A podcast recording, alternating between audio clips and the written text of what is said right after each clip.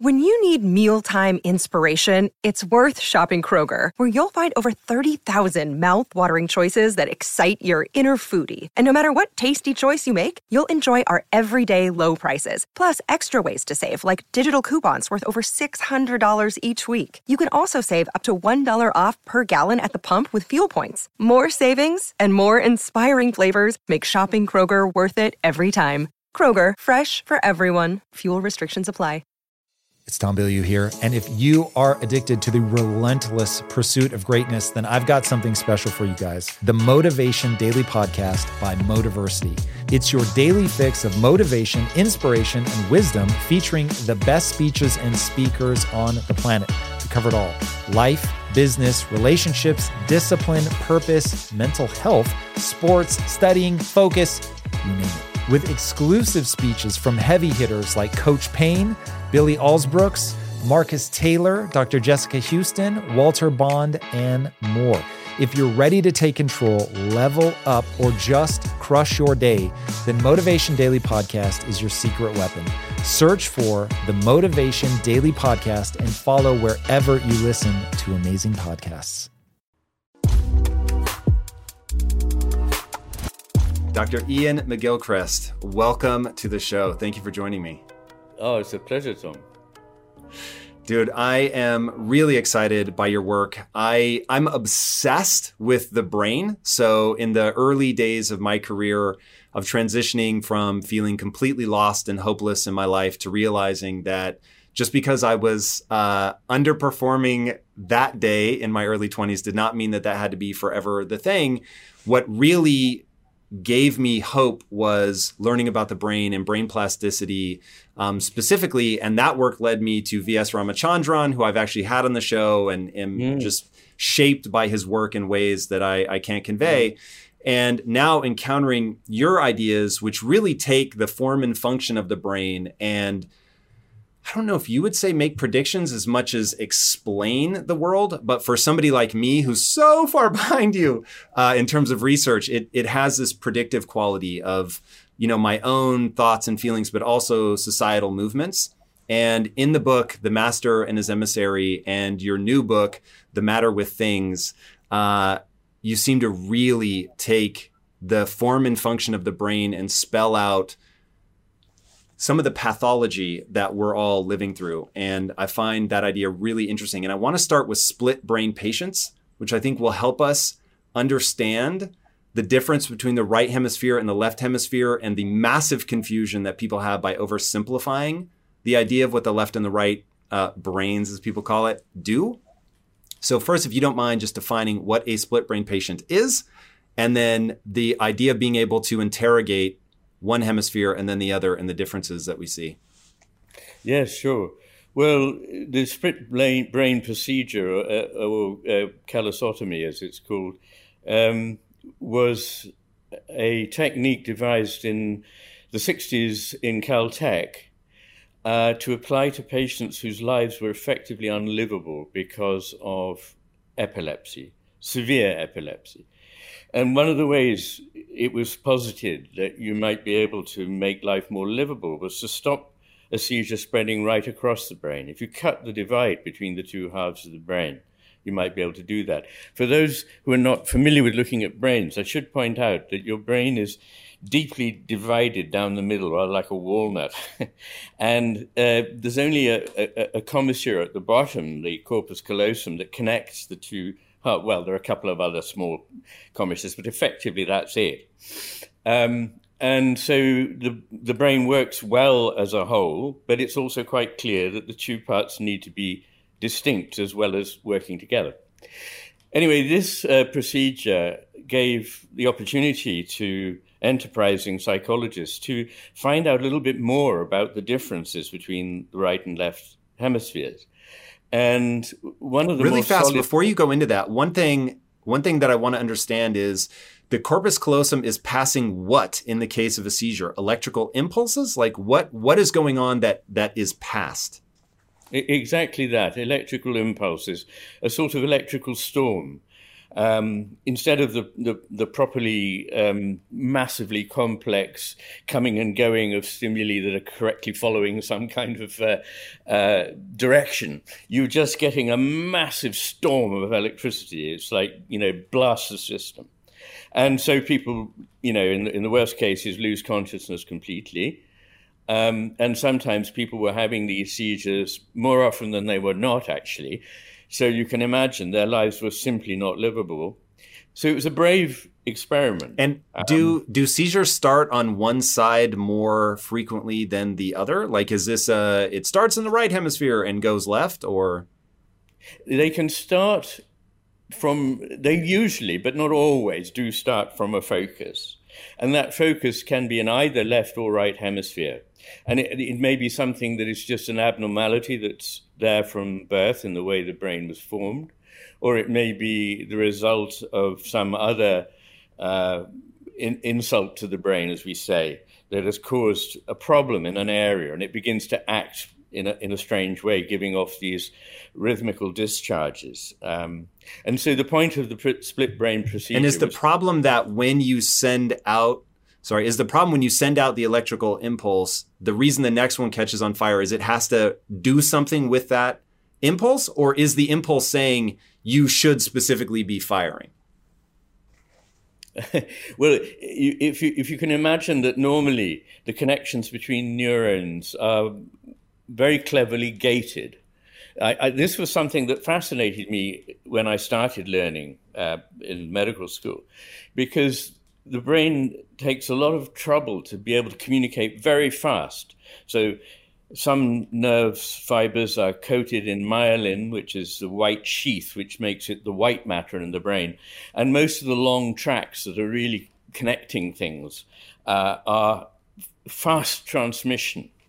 And yet, you know, while it takes next to no time for that to go from one end of a neuron to the other, then there is this clunky process where there's a gap called the synapse between the, the nerve and the next nerve.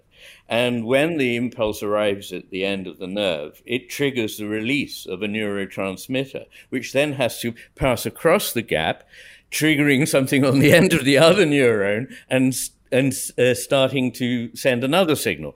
And I used to think, well, this is very odd. I mean, the brain's trying to do stuff quickly.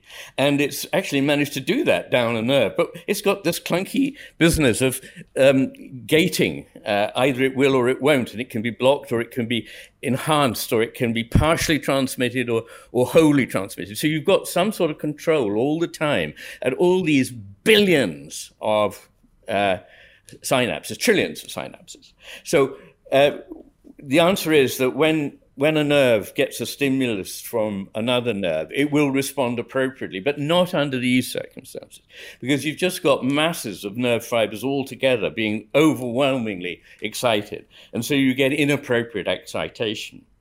So, um, I mean, by the way, uh, very, very little of my research is based on uh, what we learned from split brain patients, although it is very interesting because you can just find out a lot yeah, of the reason the reason that I'm starting here j- just to explain the reason that I'm starting with split brain patients is I don't think most people understand the the real nuance of what you talk about in your book and the way you lay it out and will okay. understand will be coming into this interview with a deep understanding of of okay. what the hemispheres do, why they are separated, what the purpose of the corpus callosum is, what we learn by snipping it, and you know, getting into the story of all this to really make your work um, accessible yeah. to a broad audience. I think okay. is is when we get into interrogating the yeah. left hemisphere and the right hemisphere and like the the pathology that happens. It is so weird and so fascinating. I think it will immediately open a gate to people to say your brain works some kind of way. Like it has a form and a function that you take for granted. You don't realize that you're misinterpreting the world. And this is like my sort of core life thesis is people mistake emotion for objective truth. And as you begin to understand the brain, you begin to realize how that comes to pass. And so forgive me because I know for you this is like 101 or even pre 101, but I think it'll help. we, we can we can come on to your last um, supposition later because it's a very interesting one. Uh, but something that may not strike people as very significant, but is, and I'd like to say at this stage, is that everything that exists, not just in the brain, but in physics, in the world at large, in nature, depends on a combination of division and union. That just to be wholly unified is not good. Just to be wholly divided and atomistic is not good. There needs to be the synthesis of union with division. And I sometimes put it like this it's not that it should be either or, and it's not that it has to be both and. We need both either or and both and. Now, that might seem a long way from what we were just talking about, but it isn't. Because one of the basic misunderstandings is that, as it were, these uh, brains are either at war with one another or are actually cooperating to do the same thing. They're not doing either of those things. They do compete and they do collaborate. Actually, this is just like the rest of nature. Although we've been sold this story that nature is red in tooth and claw and it's all about competition and the rest of it, most of the history of the evolution of life is to do with collaboration, which includes at times competition. And so you see competition, but you also see staggering cooperation. And the cooperation and the competition together make what I would call collaboration. Now, the, the two hemispheres of the brain collaborate. And in order to do so, they have to be different, but able to talk to one another. It's no good having a team in which they both do the same thing because then you've suddenly lost the point. And it's no good having one where they just both go off on their own. So when they started cutting the corpus callosum, what on earth is going to happen to these people? and the, the, the, interesting answer is that very much less than had been anticipated. In other words, people were surprisingly normal. And that's partly because there are lots of other ways in which the brain, certainly by the time you're at the age when you would have had this procedure, you'd be a young adult probably.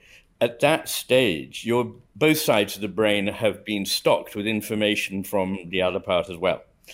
But in the immediate aftermath of the operation, there were some famously odd instances, like somebody um, picking up a book with one hand and the other one closing, taking away and putting it down, or a woman going to a cupboard to get a dress out and reaching with her right hand and her left hand coming over, taking the dress and putting it back on the hook. So clearly there were two different kind of views of, of life going on here. And one of the more robust uh, differences actually is can be put in this way that it's like two different approaches to the world in a way rather like two different persons two personalities so that one character prefers this kind of thing the other character prefers another but what it is not is what was often said at the time which was that the left hemisphere seemed to be rational and a bit cold uh, but at least it was reliable, a bit like a boring accountant. And the right hemisphere was way off uh, its head somewhere, um, uh, creating wonderful pictures, but really needing anchoring down because it was a bit pink and fluffy and didn't know how to get on with the business. Now, that is just completely untrue. And even a slightly more sophisticated idea of that, which lingered for a long time, which was that, like maths and reasoning go on in the left hemisphere and pictures and emotions go on in the right hemisphere. These are also completely wrong, okay? Because both hemispheres do everything in some way, but it's all about that in some way. It's the how, not the what. So they, they do the what of the same things, but they do the how of them completely differently. Now, why is that? Well, I don't know any better explanation than the one I put forward in that book, um, which is that every animal, every organism that we know of has to do two competing things to stay alive. It has to eat and it has not to be eaten. And actually, that's more difficult than it sounds because, in order to utilize the environment, manipulate it for your own good, like get something to eat, pick up a twig, to build a nest or uh, you know whatever it might be you need to pay a certain kind of already committed attention to some very precise detail, highly focused but very narrow beam attention. If that's the only attention you pay, then you quickly end up being someone else's lunch uh, instead of getting your own because all around you there are other things going on. Some of them, as we say, as I have said, competitive, so a predator, but some of them, um, you know, uh, collaborative. Like, this is my mate. I need to keep an eye on her, make sure she gets some food too, my little ones, whatever it is. So, however you look at it, you have to have these two different ways of being in the world at once. And this is what the hemispheres make possible for us. Because attention is much more significant than it sounds. I, it, I, it took me a while. You called I, attention a moral act. Yes, I do and that's because it, I'd be curious to to understand. Does that tie into this more mechanistic stay alive thing, or or is that going to um, sort of prematurely for where I want to take the conversation open us up into well, uh, a much get, broader place? We, we can go there, but but we if you want to talk about the nitty gritty side first briefly, then uh, yeah, I think yeah. um, Let's stay nitty gritty for a second. Okay. Well, I think the point there is that we attention is, as I say, something that sounds like one of those uh, cognitive functions that people talk about. A cognitive function. I love it. It's basically like a not very efficient procedure that a computer would do better. But a computer can't attend at all attending. It can do all sorts of things. It can't conceivably attend because what attending means is a way of disposing your consciousness towards the world. It's the how of your consciousness. Now, if you are in a certain frame of mind, or you have a certain purpose in mind, or you're just a certain kind of person, or it's just one of those days, you may have uh, a very driven, manipulative attitude in which you see things as stuff to get, to grab quickly, hoard, use, you know, whatever. But you may, on another day, actually think, this is madness. This is no kind of a wisdom. Actually, there's a, a whole vibrant living world there that I need to be connected to and listening to. And it is speaking to me and I need to speak to it. So I'm going right from the most nitty gritty to the, the, the, the, most uh, philosophical, if you like. But what I basically realized quite early is that how you attend to something changes what there is in the world at least the, the, the weaker claim is what there is for you in the world. We may get, but we might have a lot of time to get there to the point where I can explain that I believe that it doesn't just make a difference to what I find in the world, but to what actually exists as well. Um, to a degree. Yeah, that that's big, and and we will certainly uh, get to that. But one thing before we go off the corpus callosum and splitting it, I'd like to ask because this, if this is true, this feels extraordinarily revelatory to me. Which is that there was a split brain patient, and one half of the brain, and you even said, I, I heard you say that um, you can think of the different hemispheres almost as having their own personalities. And in the split brain patient that I'm thinking of, uh, one half was devoutly religious and the other half was devoutly uh, atheist uh, in, in, the same brain. That, and that's one, that's one, one I'd like to know can you verify? Yeah, that's one of Rama's patients. Um, and, and Rama is one of the, the, the, the great neurologists, I think, because unlike so many, he's able to see beyond the wiring diagram. You need to know that, but he's not shy of seeing that this actually has something to do with living human beings. Now, I can tell you an awful lot of neuroscientists don't think that. And so, I mean, I came to science uh, from a background in the humanities, philosophy, literature, you know, art. And I then studied medicine, went into the neurology psychiatry interface. And so I approached medicine right away as about human beings and their lives, not just about mechanisms. But an awful lot of people um, we're very good at the technical side. Perhaps I either never trained with patients or only experimentally. And they kind of see the mechanisms that's very interesting in the abstract and what you'd see down a microscope or with a particular investigation. But they are very uncomfortable about, uh, about applying that to real people. And you know, there's Mike Gazzaniga, a lovely guy, and I respect him greatly. But we interviewed him for a film about my work called The Divided Brain. And he, he's a man who's, you know, mainly lived in, in the world of the lab.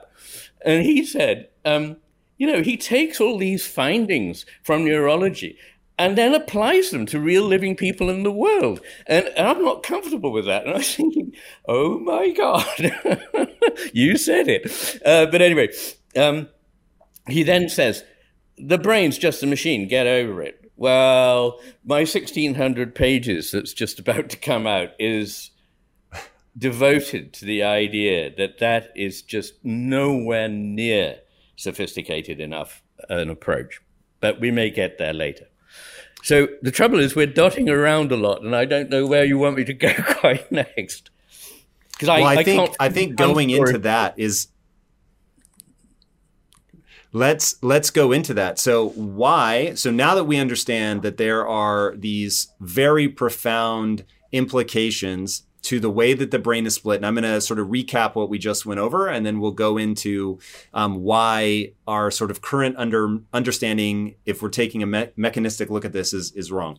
So we've got this brain it's split in half. Nature did not do that on accident. In fact if you look back just an obscene amount of time through the evolutionary tree down to like worms and nematodes and all that. They all have split brains that are asymmetrical. So this was something that we happened upon very early. Your thesis on why we ended up there is because the, these the how of of it all. Uh, the great example you give is that you have to both focus in on something very specific, how I can grab this branch, how I can get this seed, but also more broadly to make sure that I'm not eaten.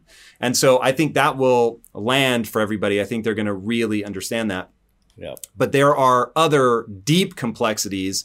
And as we begin to think about how much information is that the two hemispheres are really working together, and you go to great lengths in the emissary and uh, his the master and his emissary. Um, you go into great detail about how what ends up happening is the emissary, so the hyper focused, really looking at something specific, but in danger of losing track of the whole because of its layer of intentional designed ignorance, unfortunately begins to think of itself as the master. And like I, I, know more. I don't need all this nuance. I don't need all this holistic view. Like come on it's it's a branch you grab it. It's a seed. You eat it. And because of that there's a tendency for that to run away with things.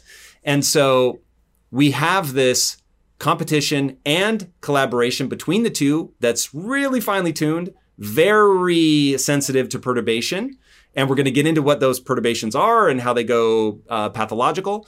But okay, so now we have this grasp of, all right, we have a mind, it's intentionally divided. One side can be religious, the other not. One side can grab the dress, the other can put it away. So we know there's there's like this inhibitory signal that's often going between the two. So a lot of what's happening in the brain is ah, I've got it. Back off. Let me deal with it. And as we begin to take in that richness, the complexity, we now realize that we have to extend our understanding. So now I want to understand because it's very easy to grasp the mechanistic. It is very easy to get excited when a neuroscientist or anybody gives you an atomized view of the brain and says, the left yeah. does this, the right does this, and yay, everybody feels like they understand. Yeah. What's well, really going on? If that atomized view isn't accurate, what's really happening, and especially with the we're creating the world as much as the like there is a physical reality. Yeah, yeah. Yeah, I use the image of the person or the personality on quite good authority because um, there's a researcher called Onur Güntürkün in Germany who won Germany's most prestigious prize for science, which was basically all about the differences between the two hemispheres. And he uh, he wrote in Die Zeit that I was right to see these as eff- effectively two personalities that have different ways of thinking. But when you come to imagine daily life, what is the truth about something quite simple like where I live, I'm surrounded by mountains. This mountain, is it just a lump of rock? Well, you could say that, uh, is it um, a beautiful shape that can be drawn? Is it a marvelous example of columnar basalt formation?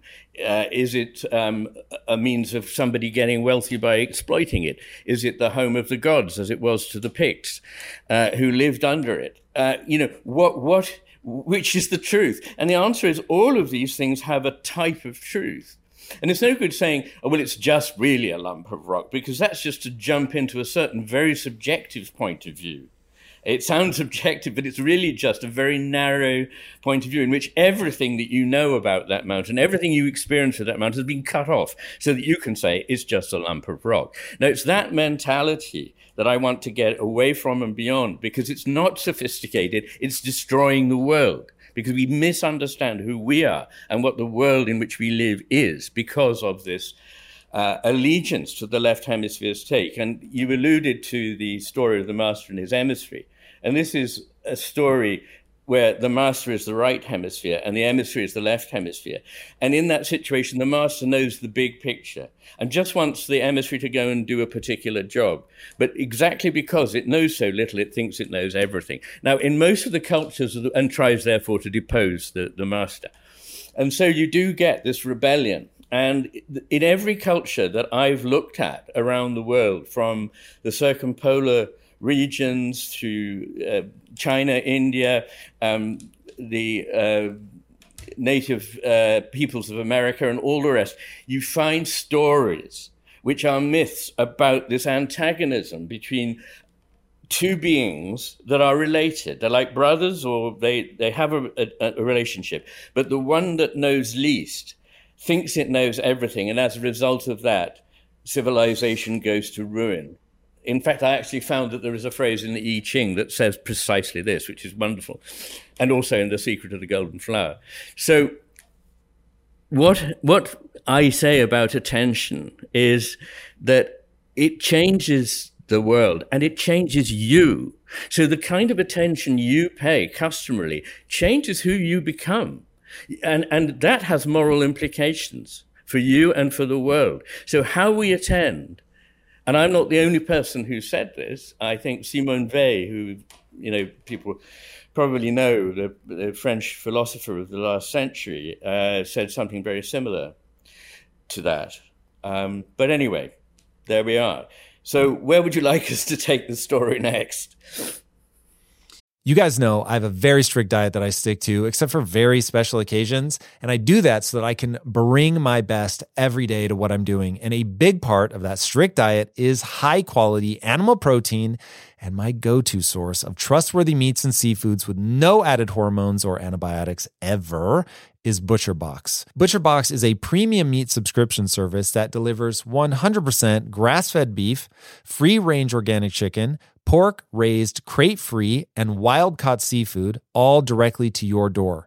I cannot recommend ButcherBox enough. When you eat ButcherBox, you are giving your body the best possible building blocks to work with so you can reach your full potential.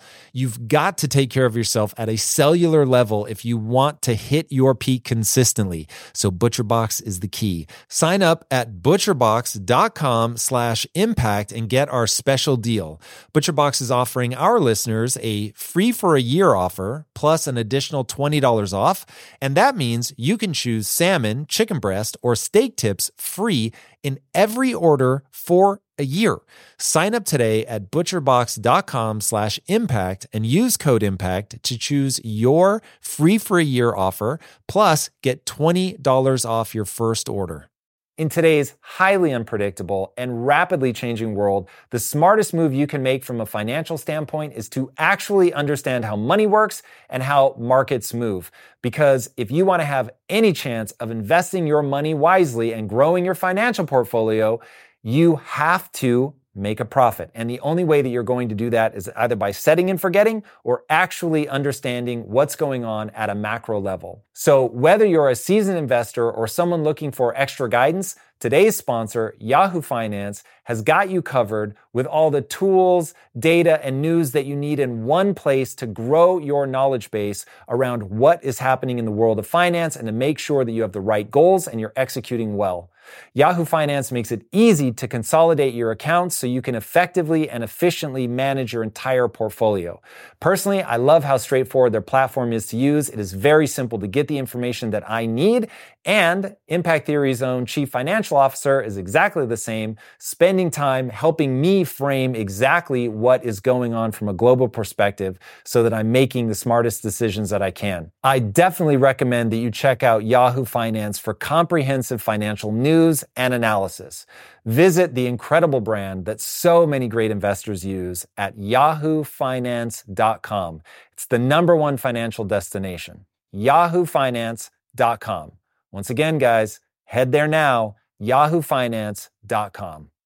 In today's highly unpredictable and rapidly changing world, the smartest move you can make from a financial standpoint is to actually understand how money works and how markets move. Because if you want to have any chance of investing your money wisely and growing your financial portfolio, you have to make a profit. And the only way that you're going to do that is either by setting and forgetting or actually understanding what's going on at a macro level. So whether you're a seasoned investor or someone looking for extra guidance, Today's sponsor, Yahoo Finance, has got you covered with all the tools, data, and news that you need in one place to grow your knowledge base around what is happening in the world of finance and to make sure that you have the right goals and you're executing well. Yahoo Finance makes it easy to consolidate your accounts so you can effectively and efficiently manage your entire portfolio. Personally, I love how straightforward their platform is to use. It is very simple to get the information that I need, and Impact Theory's own chief financial officer is exactly the same, spending time helping me frame exactly what is going on from a global perspective so that I'm making the smartest decisions that I can. I definitely recommend that you check out Yahoo Finance for comprehensive financial news and analysis. Visit the incredible brand that so many great investors use at yahoofinance.com. It's the number one financial destination. yahoofinance.com. Once again, guys, head there now, yahoofinance.com. Yeah, so the I I want to dwell on this idea of um, co-creation. I don't know if you would use that word, but the idea. So I love the quote, and I've heard you say it, and I've used it many times, which is that it doesn't matter what you look at; it matters what you see. And in that statement implies that you can choose to see something else, and that in all of your work, I would say that there's an underlying idea that we can choose, perhaps through great effort, but that we can choose to either over index on the left or begin to swing back to the right. So we can either let the world be created by the emissary, which your thesis is basically what we're doing right now. Um, yeah. Or it can we can swing back to the right and and take this more holistic view. So one of those ideas is easier to understand. I think most people are going to get this idea of holistic versus hyper-specific, the the sum total of a mountain versus the ability to extract ore from it, right? So extracting ore is the left hemisphere wants to know what's usable, how do I grasp it? The you can have a, a, communion with nature by being on the mountain. You can see a vista that leaves you in awe by climbing up the mountain. You can get in better health by scaling the mountain. You could have a picnic on the mountain with someone that you love. All of those things are part of the whole and certainly get lost in the exploitation. Okay, I think people are going to take yeah, to that sure. very easily. Um, yes. And I think is is is amazing language for people to understand some of the cultural difficulties that we're having right now, which we will get to. Uh, but the part that I think is more difficult is that you're very clear to say there is objective reality, but you're also very clear to say, but there is also co-creation going on. Yeah. In the mind and the outside world together, sort of shaping each other and creating this this whole. Help me better understand that. Yeah, uh, it's a very important point, and it's related to two things I just wanted to gloss when you were talking there that um, one is that we could get carried away with the idea that somehow this uh, beautiful communing with the mountain was a little bit airy fairy. But I'm not talking about that at all. I'm talking about a really much more sophisticated philosophical understanding of what our environment is. It, it, and interestingly, the, the emotional brain is as much the left hemisphere as the right. It specializes in anger, irritability, uh, and uh, doesn't like being crossed. And so it's not a cool customer, and it is less rational than the right hemisphere. Get that. It, it, it certainly helps us reason, but the reasonable conclusions about reality need to be formed by the right hemisphere. In the absence of the right hemisphere, we're really into the territory of delusions, hallucinations, and all the fascinating psychopathology that you were hinting at earlier. And I write a lot about that in this new book. So, yes, there's that. But the other thing is that we shouldn't think of it as an antagonism, because that would be the left hemisphere's way, between the unified picture and the more differentiated, divided picture. It is a union of the unified picture with the more differentiated, divided picture. And I see the whole business of the cosmos.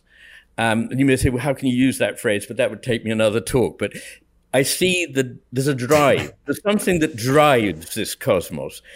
Uh, there's no question of that. It's it's doing something, and what it's mainly doing is differentiating. So if you imagine a complete ball of everything the same, it goes out like some amazing flower that is unfolding and showing all these things. It's not destroying that flower. It's not taking it apart. It's unpacking it and unfolding it. So, in a phrase that David Bohm, the philosopher and physicist, used, it is an implicit world, and it, nature is the business of beginning to make it more explicit, but nonetheless taking it back into the realm of the implicit in, in the end, so that that's not lost. Can I just say something about that? Because a very key point is that the implicit is not somehow the explicit that we haven't been clear enough about the clarity is illusory when we're explicit. It comes from the fact that we've cut away almost all the meaning from something and are just left with one little idea. When we are dealing with, with the things that are most profound to us, to love, to uh, feelings for nature, to religion, to the things that move us and make us morally motivated, these things are not easy to put into a simple phrase. And that's why we have the greatness of art. That's why we have poetry and narrative and myth and drama and music and great buildings, and, and these express these things in an implicit way. if you say, well, what does it really mean? Then I'm reduced to kind of a handful of platitudes, which don't really help you at all, because now you've lost it. You had to be in communion with that thing and not something else that I'm paraphrasing. It, it, the easiest way to think of this is it's like humor. You know, you tell a joke, and if somebody says, I don't get the joke, and then you explain it, they go, oh, uh, because once you've explained a joke, it's completely gone dead. So implicitness is very important. And let me give you a very practical example, which I'm afraid I often use, but there you go. I think it's because it is very helpful. Anyone who has ever played a musical instrument knows this sequence. You think, that's a really great piece. I want to play that. So you sort of bond with it and you try to play it so far we're in the realm of the right hemisphere encountering something new because the left hemisphere deals with things in a way, oh, I see, it's familiar, it goes into that box or category. Whereas when it's still new and unique, the right hemisphere is, is, is encountering it. And then some part of you says, yeah, but if I'm going to make any headway with this, I've really got to practice that difficult passage at bar 24 or whatever it is. And I see at this point we get a return to the tonic or, you know, whatever it might be. Um, but then that helps you be a much better performer. But when you go and perform it, when you go out onto the stage, you must forget all of that. Because if you even think about it for a fraction of a second, the performance will have gone. So that doesn't make it a waste of time, this business of explicitness. It's creative in its own way, but only as an intermediary phase. So that, that I often talk about this progression from right to left and back to right again.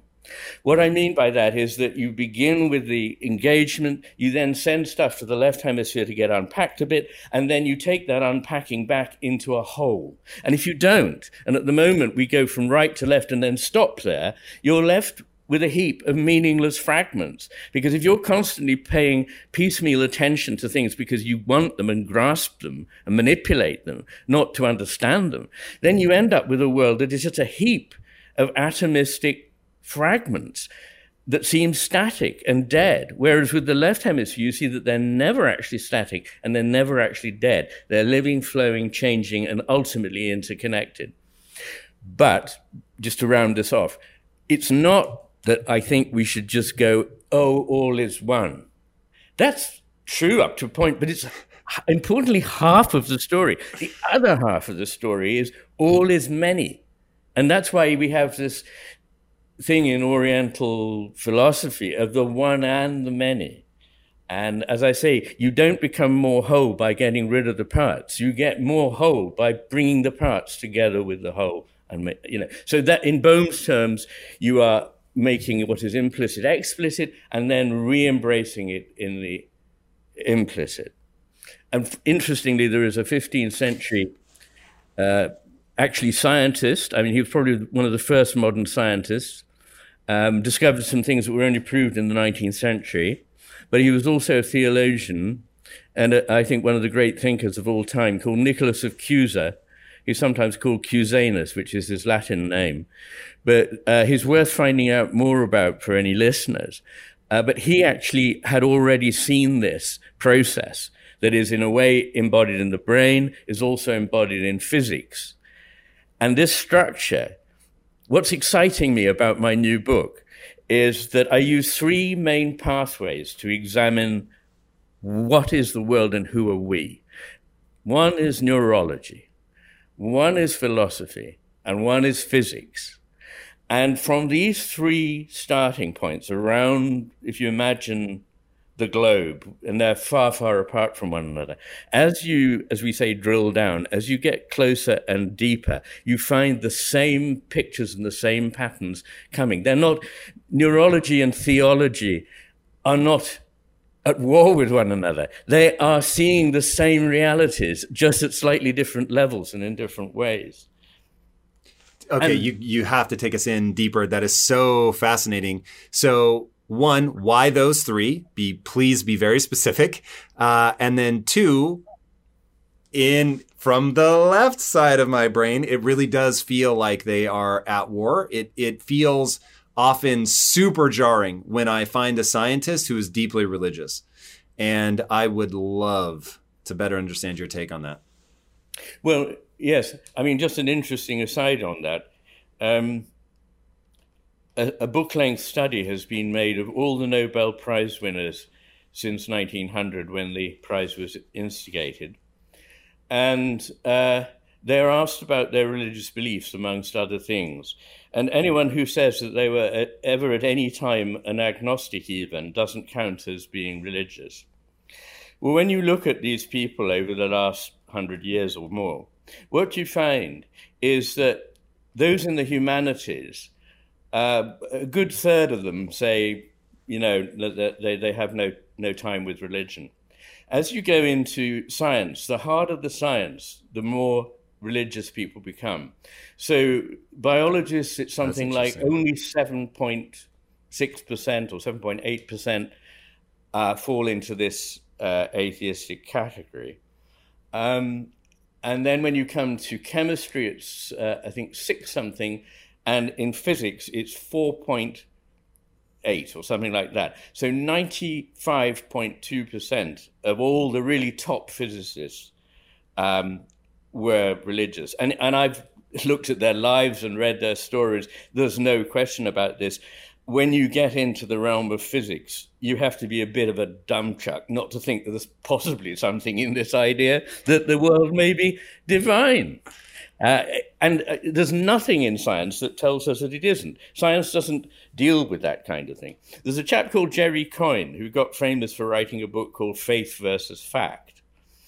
And he starts, I think, on page one by saying, I'm not going to go into epistemology, you know, which was the, the study of how we know anything. I'm just going to say a fact is a fact, and if it's not a fact, then it isn't true. And I sort of feel like saying, you know, okay, mate, but if you're going to really stay clear of what he calls the murky waters of epistemology to that extent. Why waste your time writing the book? Because it's it's only possible to write it if you start to understand what understanding is and where it comes from. So the answer to why those three, there are three things that have always fascinated me, but I can't pretend in any way to be in any way to be a physicist. Um, what I do, though, is I'm fairly cautious with the physics. Um, I rely on about eight or ten highly respected physicists and what they say. And I have a little group of what I call friendly physicists with whom I exchange ideas before I publish them and say, Am I being an idiot here? And uh, usually, thank God, they say, No, you're not. So, but it, and, and I don't base anything on the physics. So it's like I base it more on the philosophy than anything and the neurology and neuropsychology. And then I just show, and look, the physics shows just the same picture that we've been looking at. So that's why those three things, because if you want to know about a human being, the brain is a pretty central place to start. You know, there was a neurosurgeon called Wilder Penfield, who's a Canadian neurosurgeon, and he was operating on uh, brains in the 50s. And he was one of the first people to realize if you stimulated the cortex of the brain, uh, at operation, which you can do with the patient conscious, because uh, the brain is not has no pain sensors at all. You can do anything to the brain, and it, you don't it doesn't hurt. So at operation, he would stimulate different areas of the brain, and they would say, "Oh, I can hear the voice of my sister saying something or other." We're out in the garden when I was ten, or whatever, you know. So anyway, what I'm really that's beside the point. But what I'm really interested in is his remark that the business of neurology is to understand man himself. Now, Schrödinger, you know, famous physicist, um, also said in some uh, lectures given in Cambridge in the 1950s, he began by saying, no specialized knowledge is of any use unless it contributes in some form to answering the big question who are we? And in fact, he says it in Greek uh, because he's quoting Plotinus, the third century Greek philosopher. Hemes. So there we are. So that's a very good place to start. Philosophy, as it sometimes merges with theology, is a very good other place. But I allow the philosophy to speak before even touching on theology at the end of the book, because I think people are very um, easily put off by uh, mentioning even certain things because I'm afraid very sort of simplistic stereotypes have been fed to us that, you know, as I say, the world is a mechanism that only simple people believe there could be anything divine or sacred in it, and so on. So I, I get there by degrees. And the last substantive chapter, which is pretty much book length, is called The Sense of the Sacred. And I explore really whether it is rational or not to accept that there probably is something that is divine or sacred. Very much that might be. So I think to to really meaningfully have that conversation, we we are going to have to define what what is divine, what is sacred. So I'll give you my interpretation of uh, spirituality. I'm not sure what the right word is going to be. Uh, and that'll be sort of our grounding mechanism. So I'm not religious, meaning that I don't uh, subscribe to any of the the written down traditions. But be. because I am right, I agreed, and because I am uh, at least partially aware of the just massive nature of my ignorance. Um, I have to conclude as I look at how little I understand about the world and that I can't even conceive of, you know, what this would be without time or time being an arrow or, you know, any yeah. of those things that there's something I don't understand. And once I recognize there's something I don't understand, then I certainly can't claim to know everything. And so it seems self-evident to me that the you use the word cosmos. I'm far more familiar when people say universe. I don't know if you use them inter, uh, interchangeably or not but that the universe was created by something I can't comprehend. And yeah. if that's what we're calling the divine, then I understand it. But if we're talking about a specific religion and a man in the sky, I start to lose you. Well, of course, um, we're not talking about a, a, man with a beard sitting on a cloud. Uh, there's so much to say about what you've just said. Um, the first is that I think it's it, it's an area where it's wise not to think you know everything. Um, William James, the great psychologist, a far greater man, in my opinion, than his brother, the famous no- novelist, um, one of the greatest philosophers and psychologists that ever lived, said, uh, Ignorance is a sea, and knowledge is a drop in that ocean. And that was, you know, 100 years ago. But really, the more we learn, the more we understand what we don't know. And what that's what the great physicists are now saying. They've always said that basically the greatest scientists, people like Einstein, didn't pretend that, that we know everything. He said the world would be a lot better if we all recognized there's a great deal to be modest about. We don't really understand anything of the basics here. Um, he didn't want to be branded as religious, but he was also annoyed when he was wheeled on to say, uh, you know, Einstein says there can't be uh, anything that we would call divine. But your thing, we first have to define terms, is it looks a very reasonable uh, thing to say. And of course, it is the way that in the West we've been trained. You know, everything is a problem. We start with a proposition, we then work through certain things, we then conclusion, preferably with an equation, and either God does exist or God doesn't. But the very words exists. I mean, uh, some people will will love me for saying this, and some people will just think I'm, I'm, you know, yeah, lost lost lost the plot. But the important thing is that we don't know exactly what God is. If we could define it, we'd have got it wrong. And this is not just me. This is what all the great minds of the religious traditions, of the mystical traditions, and indeed in philosophy have said. You know, about this, we cannot know, and that is its defining feature at least we can't know in the sense of the word savoir in French and wissen in German. I, I, need to make this distinction because in most languages other than English, there are two words at least for know. And we only have the one, and it causes so much confusion in philosophy. One is knowing by experience, and the other is knowing the fact that. So I know that Paris is the capital of France. That is savoir. And in German, that's Wissen. But I also know Paris because of the time I once spent there, living there, and getting to understand it.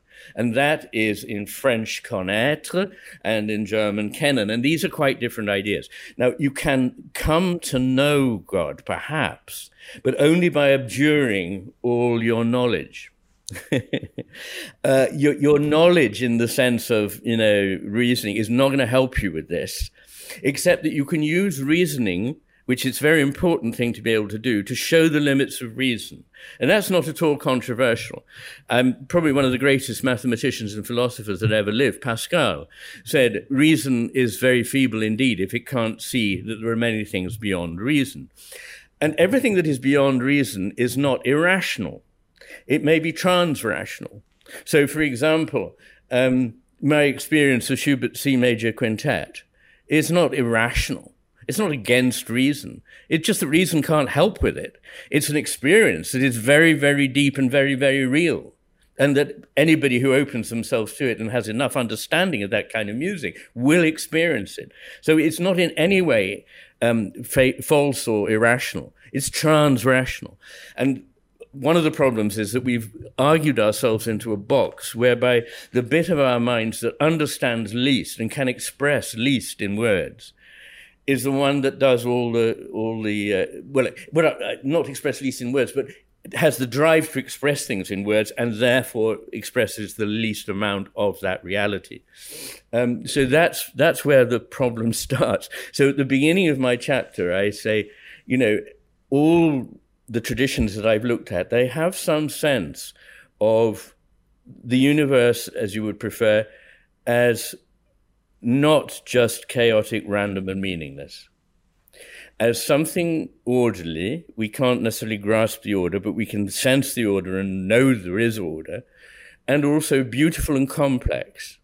And there's just no question about that because, uh, you know, unless you're a a half-wit. I mean, if you if you if you if you look at science, if you if you re, you think philosophically, you can see that even if you don't understand all these processes, it's not just an irrational heap of nothing. There's something going on here that is complex, beautiful, and orderly. And physicists describe this, and philosophers describe this. Now, in most other languages, there is a different term for this. So, for in China, Chinese, it's called li.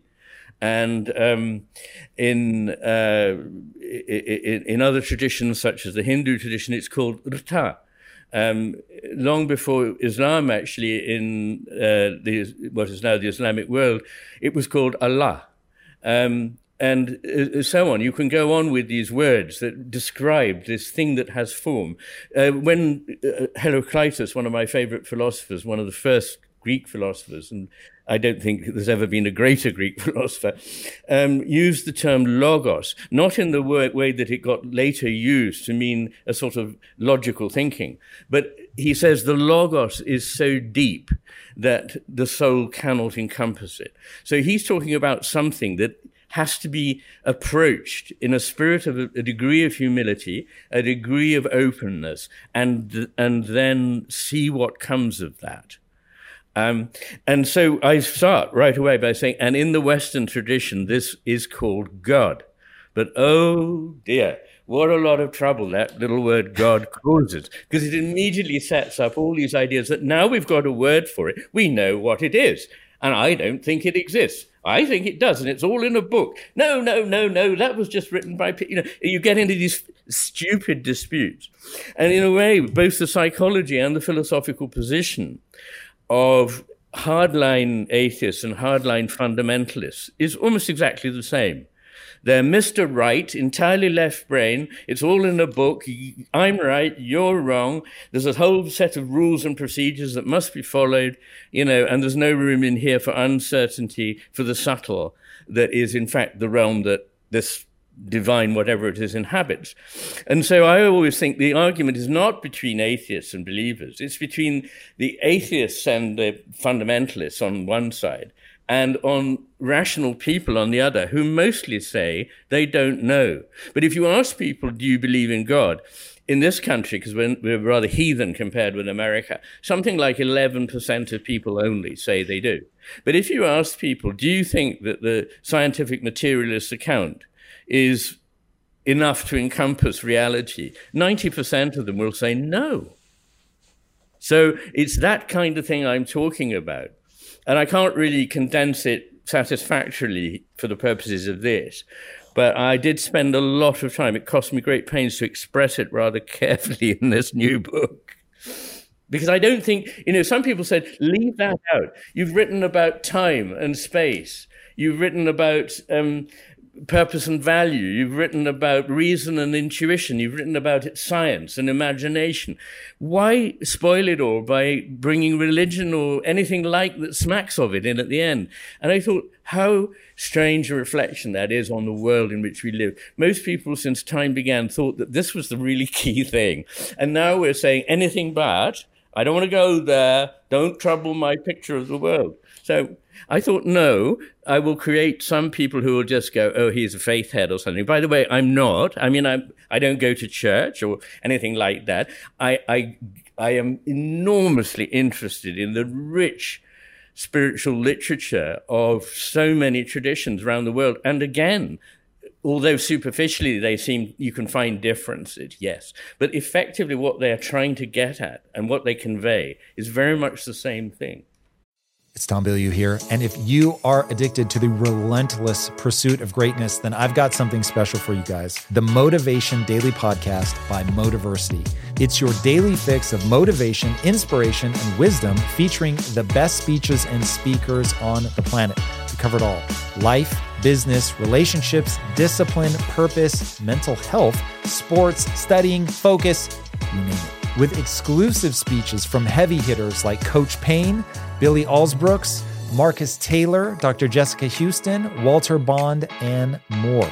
If you're ready to take control, level up, or just crush your day, then Motivation Daily Podcast is your secret weapon. Search for the Motivation Daily Podcast and follow wherever you listen to amazing podcasts. If you strive to perform your best in life, bringing your energy and abilities into everything you do, then it only makes sense that you would want to be out on the road with that same power, agility, and performance that everyone expects from you. And there's no better option than the most desirable, advanced, and dynamically capable SUV yet, the third generation Range Rover Sport. You guys know I love staying on the cutting edge with technology, and the Range Rover Sport's cabin features advanced technologies such as active noise cancellation and cabin air purification, a must, offering you and your family and friends new levels of comfort and refinement while traveling. The Range Rover Sport provides an instinctive drive with engaging on road dynamics and redefines sporting luxury for the power, agility, and performance you demand in every area of your life. Explore the Range Rover Sport at LandRoverUSA.com. That's LandRoverUSA.com. One way I make sure my business is moving in the right direction is to ensure we are constantly becoming more efficient. Because in my experience, inefficiencies will eat away your profits and leave you with a dying business. But with the right technology, your business can get the insights it needs to become efficient and ultimately unstoppable. And that is why I recommend you check out NetSuite by Oracle. NetSuite is the number one cloud financial system, bringing accounting, financial management, inventory, HR, all of it into one platform and one source of truth. You improve efficiency by bringing all your major business processes into one platform, slashing manual tasks and errors that are massively inefficient. Guys, inflation is no joke. So check out NetSuite and see how you can cut costs and boost performance at the same time, like the 37,000 companies that have already made the switch. By popular demand, NetSuite has extended its one of a kind, flexible financing program for a few more weeks.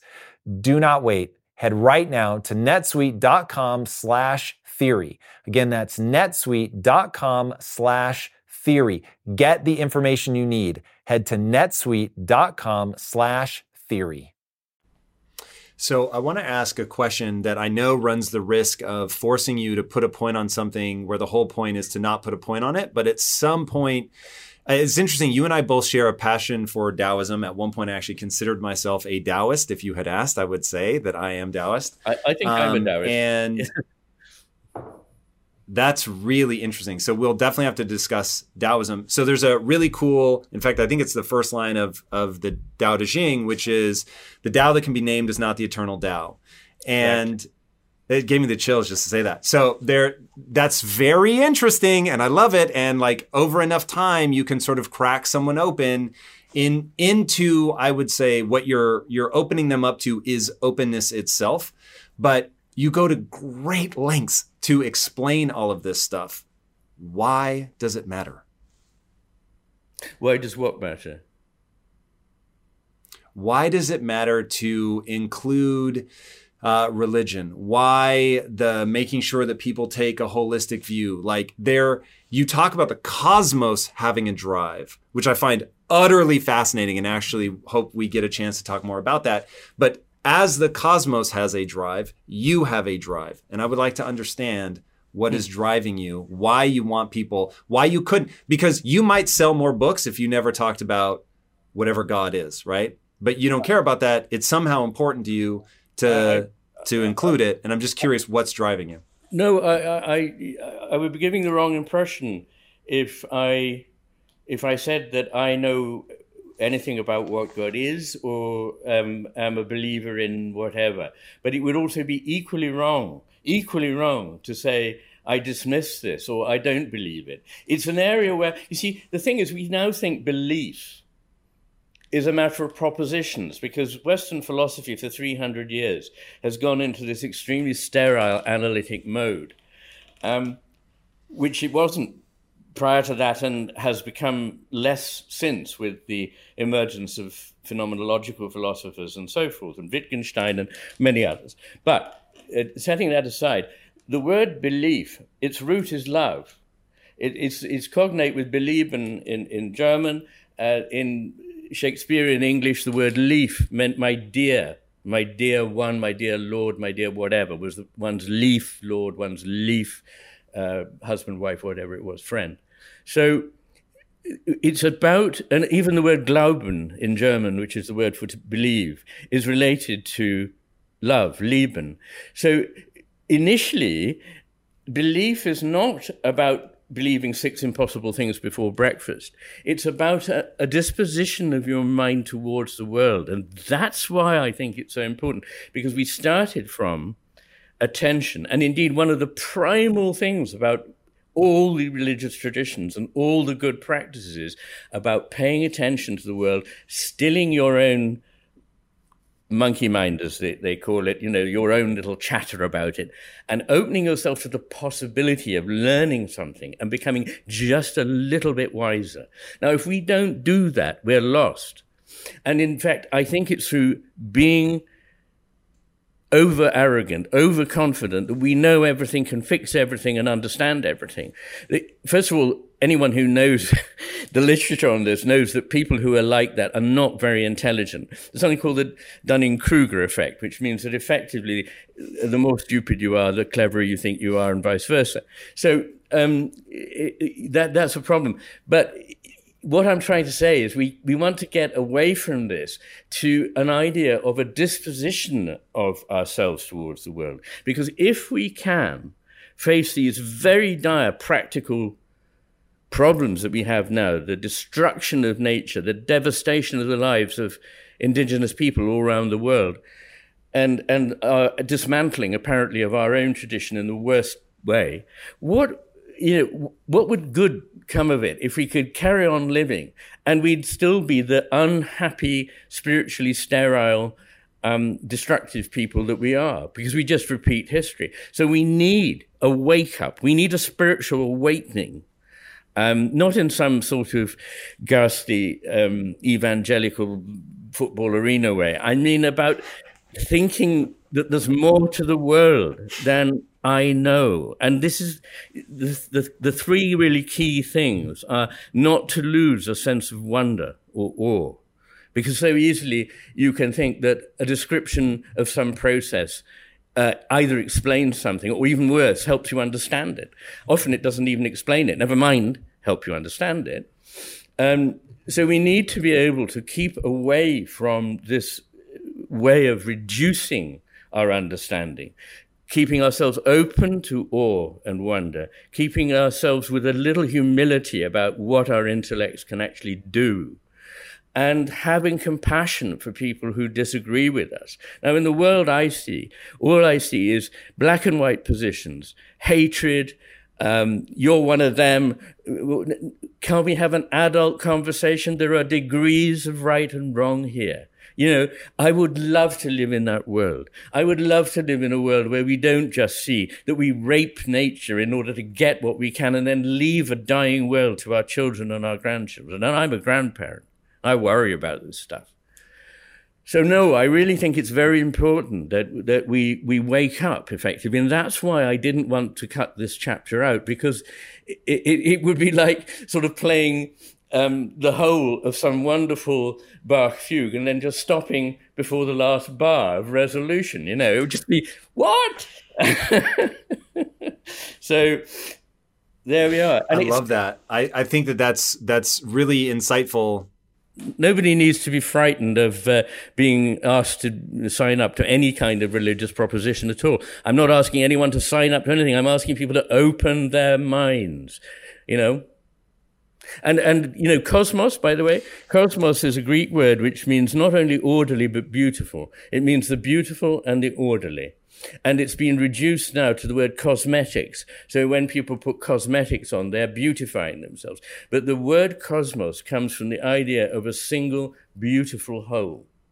And I think that is a more useful image. All images are only metaphors. All stories are myths, including the one that we're all just machines.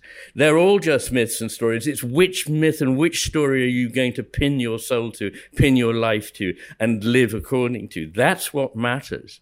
And I would say that the picture we've been offered is um, intellectually shoddy. I mean, the idea that it's just all mechanism, you know, no, it is not. There's far more there. Even eh, the most basic science will tell you there's far more there that can be accounted for in this purely mechanical way.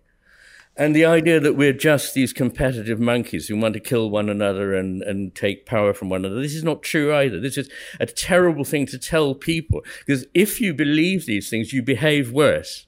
So we know, for example, the studies done on um, populations of people who believe that um, everything is just pre predestined by physics. You know, if you could know the position of all the atoms in the universe, you could predict everything, including, you know, what I'm saying to you now and the feelings that are going on in, in, in your mind. Um, that, that's absolutely insubstantiable. I mean, it might have been a nice myth in the 18th century, but we know, I mean, physics has completely killed that one. But people who believe it are less moral than people who don't. And I didn't realize until I'd almost finished the book. I'd done a lot of research, some of it's in The Master and His Emissary, on the importance of societal cohesion. It's in the last chapter where I talk about how the effects of belonging in a community of people who are, you know, living together in a give and take sort of way within a sort of compassionate relationship. They, their health of mind and their health of body is staggeringly better than that of people who don't. And the effects are very striking. So the effects are as much as on stopping smoking, um, reducing your blood pressure, going to the gym four times a week. That's just social cohesion. Then I started looking at the literature on the relationship to nature, which I'm sure you know. And this has become a big research area. And time spent in nature, opening oneself to nature, it has a myriad benefits on one's emotional state, uh, diffusing anger, on making one feel more stable and settled, and it induces a sense of purpose in life, a sense of meaning in what is going on. The whole process, in other words, is exactly the one I was describing of opening oneself and attending to something other than you. Which is why, as I say, it's not all made up in here. There is something out there that we need to contact. And anyway, to cut a long story short, I hadn't really thought about the effects of religion on people. And it is staggering because it's stronger it's stronger than the effects of nature and it's stronger than the effects of societal cohesion. And they are very, very strong. The effects on health and happiness, physical health, whether you're likely to have a heart attack or, you know, cancer, things as simple as that. And on the other hand, your, your frame of mind, your peace of mind, your anxiety levels, your anger levels, all of these things are affected by it in a very positive way. And I had no idea about this, and I didn't go looking for it. I just thought, well, I better look that one up and see. And it's absolutely extraordinary. I include that in this new book, just in an appendix, because I'm not arguing that people should should think of becoming. Oh, I better become religious. Then it, it's like stopping smoking. No, no, you don't get it. and you shouldn't meditate because it's good for your blood pressure or make you a better stockbroker. The thing is, you do it because it is useless, because it is valuable in itself. It can't be utilized. And we now live in a world in which what can't be utilized is thought of as useless in the negative way. But the Greeks actually thought that everything that we really felt was most important in the world was useless. It couldn't be utilized. It was beauty. It was dignity. It was the encounter with nature. It was leading a moral life. It was these things that we seem to have lost sight of that were the useless things. Uh, and, and the paradox, of course, is that if you don't seek them for their own value, they will bring value to your life. If you seek them because you think it'll bring something to you, it won't do. And most of the structure of what I call the cosmos is paradoxical in this way. I mean, I, the first two chapters of part three of the book are on uh, the coincidence of opposites and on um, the one and the many, which is another kind of paradox. So I start with the idea that paradox is something that is basically what the left hemisphere doesn't understand it doesn't compute. And often the reason is that the left hemisphere has seen the world in a very strange way. Let me try and be very um, practically uh, c- uh, concrete about this. So, in philosophy, one of the most well known and fascinating paradoxes is Achilles and the tortoise. And I apologize if, if everyone knows what it is. I'm just going to describe it very briefly. Achilles was famous for being the swiftest runner. And he was challenged to a race by a hare, uh, by a tortoise. And the tortoise said, I can, I can go where you can never reach me. You, you, you'll never win the race. And Achilles kind of laughs and says, okay, okay, I'll do it. But anyway, I'm going to give you a head start. So he gives him, gives the tortoise, you know, 100 yard start. And the, the, the uh, Zeno, who invented the paradox, explains that in fact the tortoise was right because Achilles first has to get to where the tortoise starts from. But the by the time he gets there, the tortoise has moved on. So now he's got to go to the place where the tortoise has now got to. But by the time he gets there, the tortoise has moved on. And you see where this is going, he can never actually catch up with, never mind overtake the tortoise. Now, we all know that he can actually bypass the tortoise in two or three strides. So that kind of thinking is clearly mistaken, but we can't see why. And what I've done in this book is try and give people an insight into what the world looks like when the left hemisphere deals with it. And one of the first things that it does, and this may not sound that important, but I hope it will do because you're a Taoist, is it stops flow. Flow is not present to the left hemisphere. Flow is appreciable by the right hemisphere. What the left hemisphere substitutes for flow is something like an old cine film, a lot of in themselves absolutely static pictures. And it then looks backwards at something. So I often say the right hemisphere is the world as it presences. The left hemisphere is the world that is represented, literally present afterwards, when of course it isn't actually present at all. So it's a, it's just an image. It's an after image. It's like a, a diagram. It's not the actual experience. And so to understand motion, you have to get out of the left hemisphere state. Bergson, a philosopher I very greatly admire, said, when you move your arm from A to B, it's true that in retrospect, you think that it passed through a point halfway in this arc. Let's call it X. But it didn't actually go to point T U V W X. It didn't go to any point at all. It went straight through the movement. And afterwards, the movement is then represented in two dimensions, fossilized, no longer moving, on a chart. And you can go, there is the point. And it's similar to the problem of how do you get from a point to a line?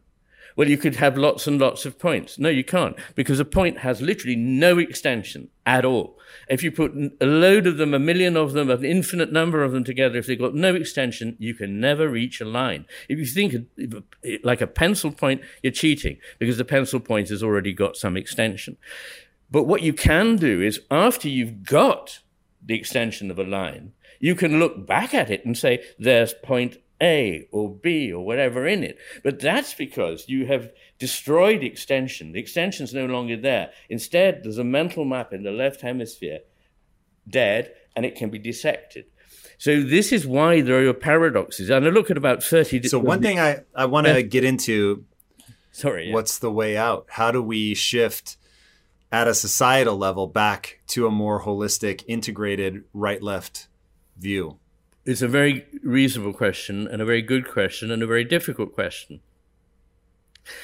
Um, and you'll probably expect me to say what I'm going to say, which is that first of all, we have to be careful not to be um, submitting ourselves to the de- desire of the left hemisphere, which is, oh, panic, things are out of control. We need eight bullet points. Yes, eight. And if we can do those eight bullet points, it'll all be fine. But we must enforce them and make sure that by law nobody departs. No, that is never, ever going to save us.